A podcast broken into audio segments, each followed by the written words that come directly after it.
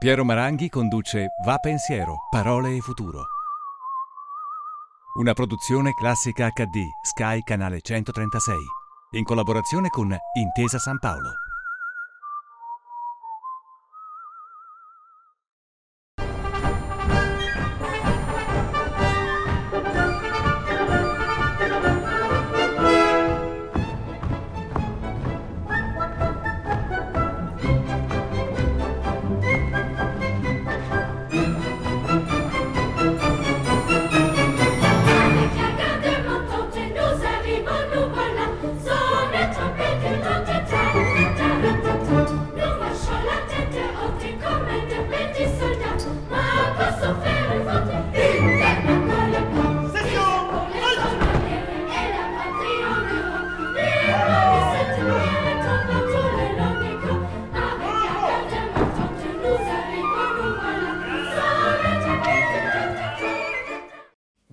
Benvenuti a questa prima puntata di Va Pensiero, parole e futuro.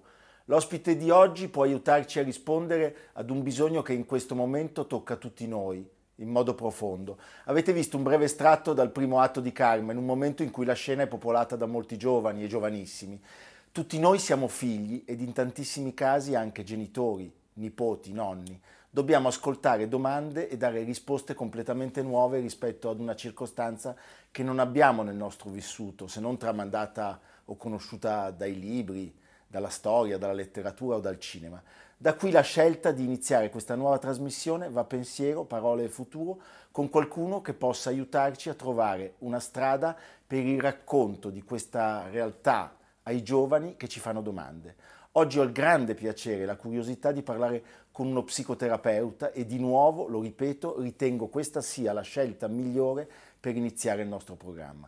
Docente di psicologia del ciclo di vita presso l'Università di Milano, è il direttore della scuola di specializzazione in psicoterapia psicoanalitica dell'adolescente e del giovane adulto presso l'Istituto Minotauro di Milano.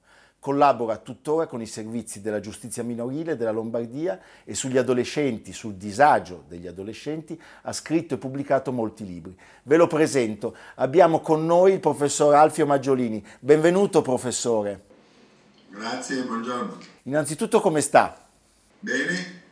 Bene. Preoccupato come tutti, ma bene. In casa. Sì. Senta, un suo collega, l'infettivologo Massimo Galli, eh, dell'ospedale Sacco di Milano, che vediamo molto spesso in televisione in questi giorni, ha detto gli adolescenti si considerano immortali. E io ho pensato che quando ero bambino e prendevo l'aeroplano, fino a una certa età ero assolutamente certo che non sarebbe mai successo niente. Poi non mi ricordo quando ho smesso di avere questa granitica certezza. Ho pensato che sarei potuto morire anche io. Lei è d'accordo con questa affermazione del suo collega?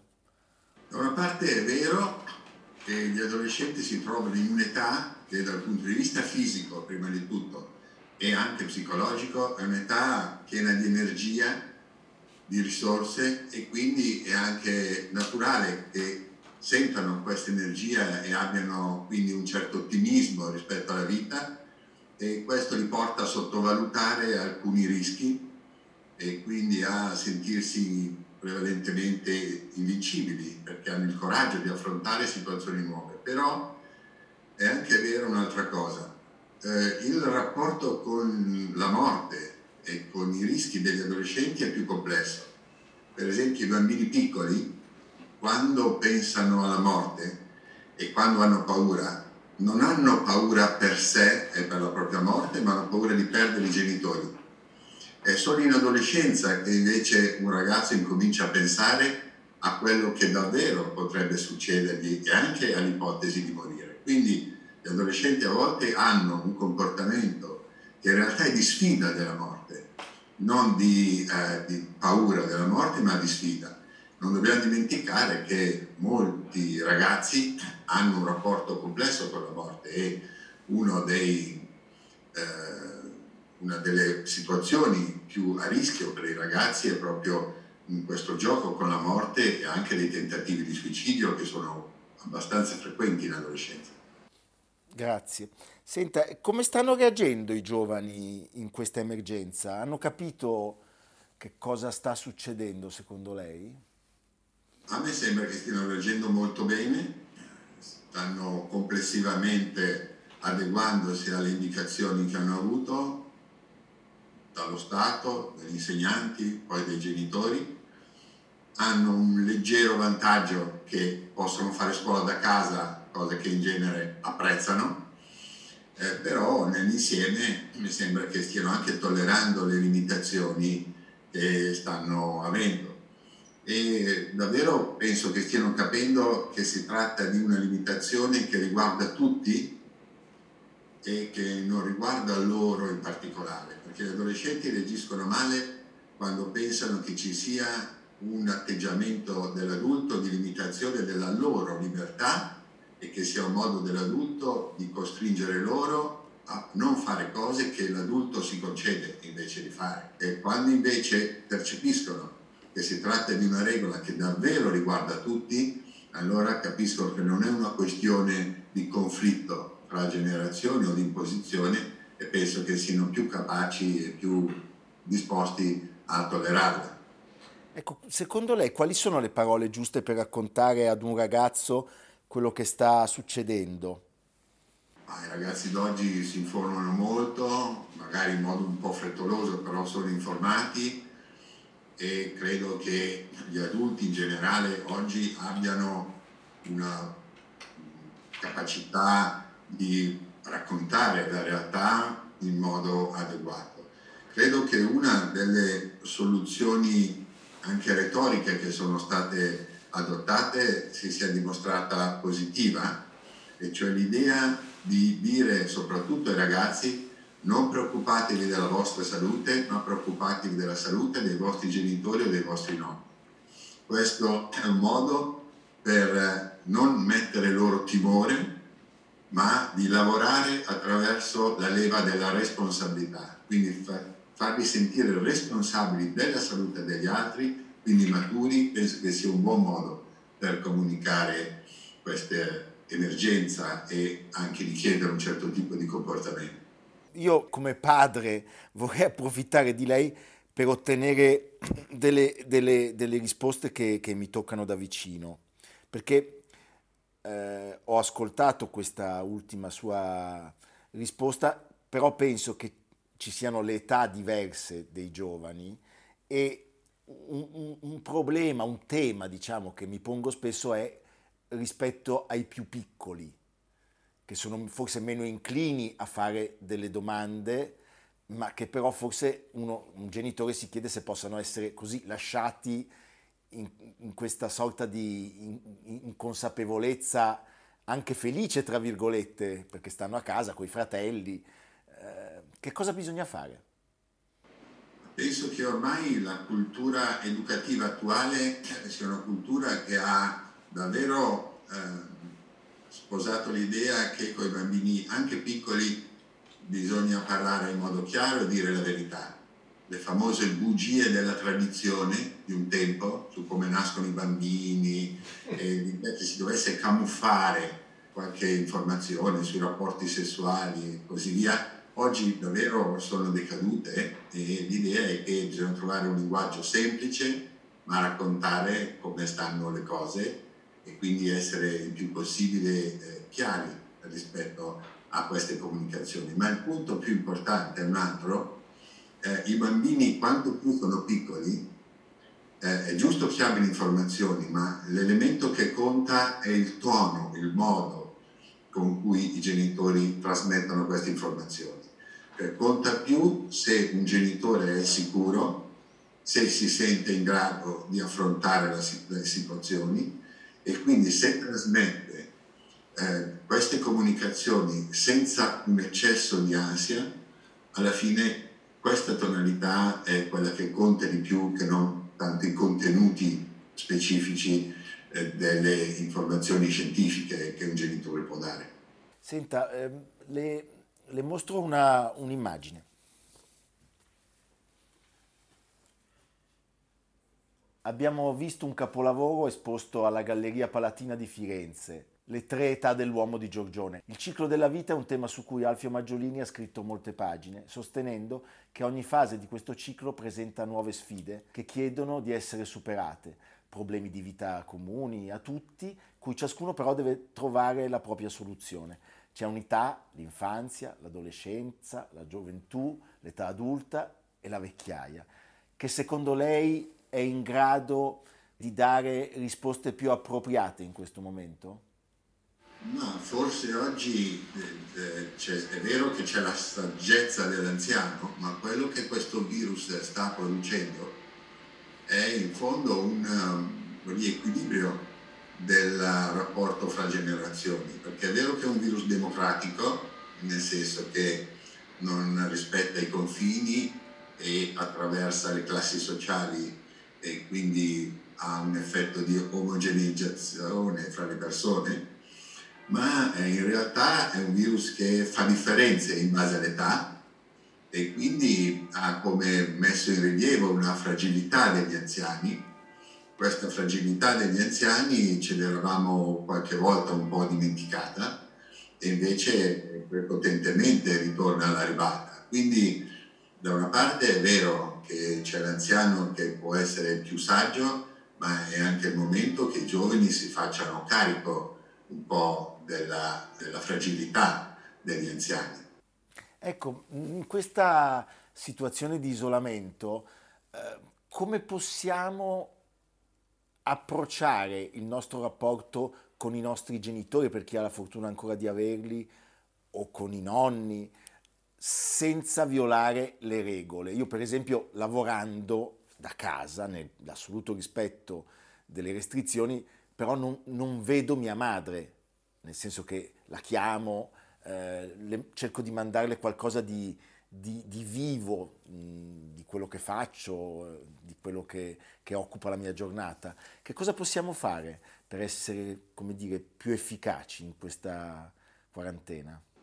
Questa è la situazione davvero più difficile e più paradossale perché la, l'attaccamento e il legame implica vicinanza e voler bene si comunica anche attraverso la presenza e la vicinanza nei confronti delle persone alle quali siamo legati, e invece in questa situazione eh, è l'opposto, cioè voler bene significa stare lontani, come se noi diventassimo il nemico. E questa contraddizione fra eh, il legame e l'affetto e nello stesso tempo questo nucleo di apparente ostilità che si crea tramite il virus nelle relazioni crea molti conflitti.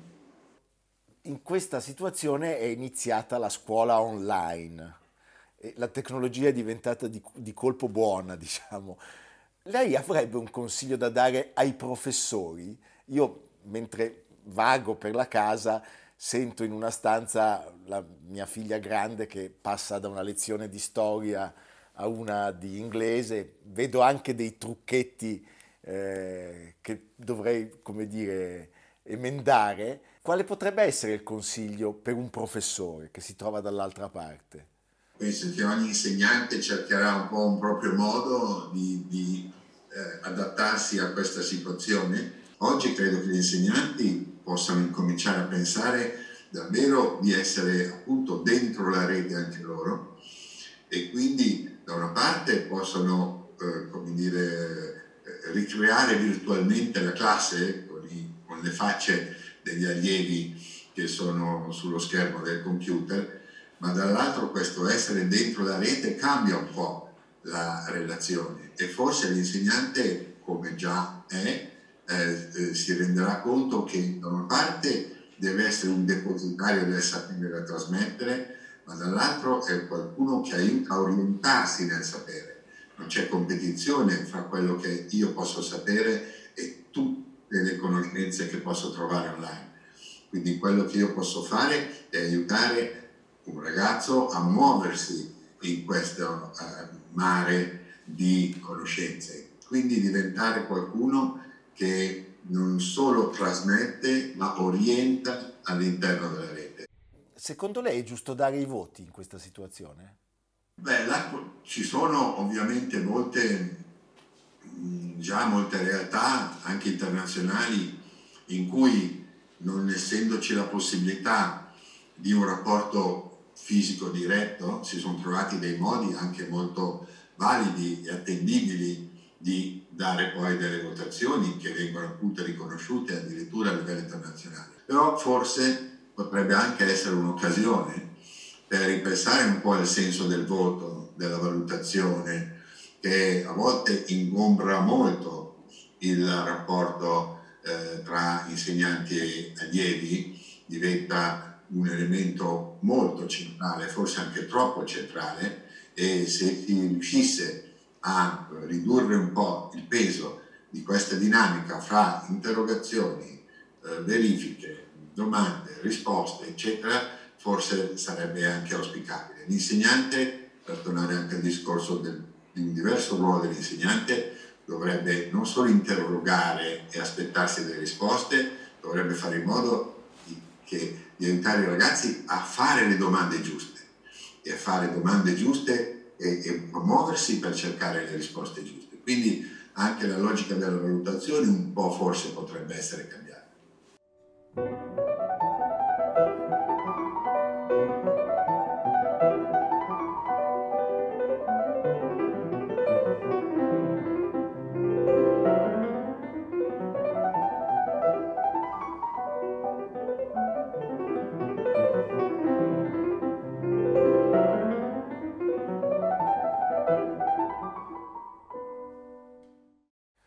Ascoltato dalle Kinderzenen di Robert Schumann il brano A rincorrersi, un gioco di adolescenti. Professor Maggiolini, in questa situazione c'è qualche differenza tra maschi e femmine? Parlo di giovani naturalmente. Tradizionalmente i maschi interpretano la loro adolescenza in modo un po' più muscolare, con maggior bisogno di movimento, di spazi.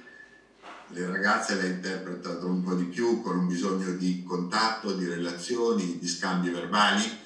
È vero che questa differenza rimane, però oggi queste stereotipie di ruolo si sono un po' ridotte, quindi credo che oggi in casa tutti quanti chattino, magari i ragazzi più attraverso i videogiochi e non solo attraverso altri social, e però tutti quanti alla fine si mettono a fare ginnastica davanti a qualche tutorial, quindi c'è qualche differenza, ma tutto sommato eh, forse ormai c'è anche una certa omogeneità nel modo in cui maschi e femmine affrontano questa situazione. Tra le sue esperienze professionali, una la porta a contatto quotidiano con i giovani nelle carceri. Nei primi giorni di quarantena le carceri italiane sono entrate in eh, rivolta eh, per protestare contro la soppressione per cause sanitarie di alcuni diritti dei detenuti. Com'è la situazione nelle carceri minorili? Devo fare una premessa perché il sistema penale minorile, a differenza da quello che succede per gli adulti, davvero usa il carcere in modo molto residuale. Quindi ragazzi in carcere in Italia sono veramente molto molto pochi e in situazioni quindi di comunità più ridotte di quanto non succeda ai grandi assembramenti e sovraffollati delle carceri adulti. Quello che invece capita ai ragazzi è che molti ragazzi invece di essere in carcere sono in comunità quindi si tratta di una situazione diversa in cui si trovano reclusi all'interno delle comunità. Molte di queste comunità si trovano dislocate anche in provincia, in campagna, quindi hanno anche a volte degli spazi aperti, magari degli orti o qualche attività di laboratorio che possono fare e quindi da questo punto di vista i ragazzi hanno la possibilità di essere un po' più attivi. Ma la maggior parte degli interventi del sistema penale minorile eh, vede i ragazzi a casa e c'è una misura cautelare eh, del codice di procedura penale minorile che è la permanenza a casa, un po' l'equivalente degli arresti domiciliari. Quindi quello che mi sta capitando, anche sentendo ragazzi che sono a casa, che si trovano in una situazione in cui vedono che tutti gli altri hanno la permanenza a casa, cioè, quindi è come se loro fossero stati, diciamo, invece di essere l'eccezione, adesso si trovano già abituati e vedono che tutti gli altri devono abituarsi alla permanenza a casa come loro hanno già fatto per mesi e di solito dura, può durare tre mesi circa, quindi è proprio un po' un tempo anche paragonabile a quello che stiamo vivendo noi. Dietro alle sue spalle vediamo molti libri, eh, intravedo un, un, anche un, un Jung eh, rosso in alto. C'è una lettura che consiglia ai ragazzi in questi giorni? Beh, c'è, non so se, eh, non tanto un romanzo, c'è un, c'è un saggio sugli adolescenti, è un saggio molto interessante, si chiama Iperconnessi, l'autrice è Wendy, un'autrice americana che ha raccolto molti dati e dà una eh, rappresentazione per certi aspetti sorprendente dei ragazzi d'oggi. Eh, il titolo eh, dell'edizione originale era iGen, generazione internet. Quindi eh, sta cercando di esaminare quali sono gli effetti dell'essere dentro alla rete sugli adolescenti. E ci sono delle novità particolarmente sorprendenti che smentiscono una serie di aspettative. Per esempio, eh, eh, quello, il ritratto che ne emerge è di ragazzi meno ribelli e contrariamente a quanto pensavamo di ragazzi che invece di accelerare lo sviluppo lo rallentano, sono ragazzi lenti, quindi come se prolungassero il tempo dello sviluppo, non hanno fretta di diventare adulti i problemi che hanno, quindi, non sono l'impulsività, la ribellione, la trasgressività, sono altri tipi di problemi, sono i vissuti d'esclusione, sono la, la tristezza, sono una certa minore attività, quindi questi sono i problemi dei ragazzi d'oggi. Forse può essere una lettura che un po' eh, eh fa vedere in modo diverso eh, i ragazzi e anche l'effetto che può avere internet. Tutti pensavamo che internet avrebbe prodotto con la quota di violenza che contengono i, i mass media più violenza, eh, l'accesso a una pornografia anche così più rapida avrebbe prodotto una sessualità più precoce e promiscua e invece sta avvenendo l'opposto. Cioè quello che è virtuale resta nel virtuale e nella realtà ci sono invece ritiro, vissuti di esclusione, può essere utile forse anche ai genitori da commentare insieme per, per farsi una diversa rappresentazione dell'adolescente di oggi. Se c'è qualcosa che solo questo maledetto virus ha ottenuto è di far fare le file ordinatamente agli italiani. Le chiedo, professor Maggiolini, come si stanno comportando gli italiani? A me sembra in modo esemplare, eh, ovviamente ci saranno situazioni particolari di qualcuno che ha difficoltà a stare alle regole, ma eh, gli italiani eh, sono spesso rappresentati come persone particolarmente disciplinate e sempre in conflitto. È vero che siamo abituati da Romolo e Remo a, a, ad avere un conflitto fraterno, campanilistico, di tifoserie e quindi c'è sempre una spaccatura.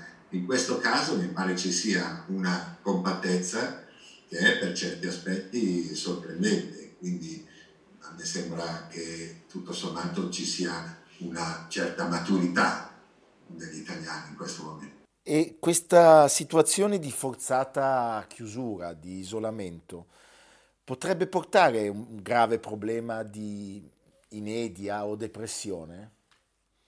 Al momento credo che prevalga l'ansia, la preoccupazione e quindi c'è forse questa tensione che è data dalla preoccupazione. Il problema potrà esserci forse in prospettiva perché l'ansia è utile se ha un obiettivo, se ci costringe a fare qualcosa per raggiungere appunto un certo tipo di obiettivo e quindi essere allertati, essere preoccupati, ci costringe anche a comportarci in modo adeguato in funzione di quello che vogliamo ottenere. Il problema è se questa situazione si prolunga e soprattutto il rapporto agli esiti e ai risultati, perché la, l'ansia potrebbe davvero dare origine o lasciare il posto ad altre emozioni, forse alla rassegnazione. Capita a tutti che quando si è in una situazione che genera molto stress, eh, quando si è nella situazione di stress è come se si trovassero le energie per far fronte. E poi quando l'allarme scende eh, è come se queste energie non ci fossero più perché sono state spese per affrontare il periodo più allarmato. E quello può essere un momento delicato. È anche vero che in quelle situazioni a volte tornano speranze e queste speranze riattivano voglia di ricostruire, di ricominciare, di riaprire, quindi energie nuovamente positive. Sente, quando usciremo da questa emergenza, come saranno cambiati gli adolescenti? Saranno ancora adolescenti? Io penso che un effetto di maggiore maturazione eh, possa averlo eh, sugli adolescenti questa situazione. Davvero, come dicevo prima, eh, c'è un po' una rappresentazione, ma che è anche una realtà, di ragazzi che sono a carico degli adulti, dei loro genitori, economicamente eh, e per, per, per la loro vita quotidiana. Sono ragazzi che devono dipendere e devono dipendere a lungo e anche per questo rallentano il loro sviluppo e il loro processo di maturazione. Forse in questa situazione eh, l'idea che davvero potranno farsi carico un po' di più degli adulti e degli anziani eh, può lasciare un senso di maggiore responsabilità. Prima ho citato Romolo e Remo, ma nella nostra cultura un altro mito fondatore è quello di Enea e l'idea del giovane che si prende sulle spalle l'anziano può darsi che possa ispirarci nel futuro. Una bellissima risposta. Nel salutarla e ringraziarla le chiedo di offrire al nostro pubblico un segno positivo, una visione per il nostro futuro. Ma eh, eh, quello che penso, l'hanno già rilevato molti, è che eh, ci sono alcune idee del mondo che cambieranno a partire da questa situazione. Eh, da una parte c'è davvero un'idea di una maggiore circolarità, come nel libro di Laria Capua, della salute circolare, l'idea che la nostra salute è qualcosa che riguarda il nostro rapporto con il mondo nel suo insieme e quindi anche con la natura e quindi dovremo adesso tenerne conto di più perché forse lo sapevamo ma ora l'abbiamo percepito in modo più diretto e forse un altro lascito di questa esperienza potrebbe essere davvero un'idea che invece i confini sono molto permeabili e che dovremmo ragionare in termini di una globalità positiva forse in futuro. Grazie. Grazie a voi.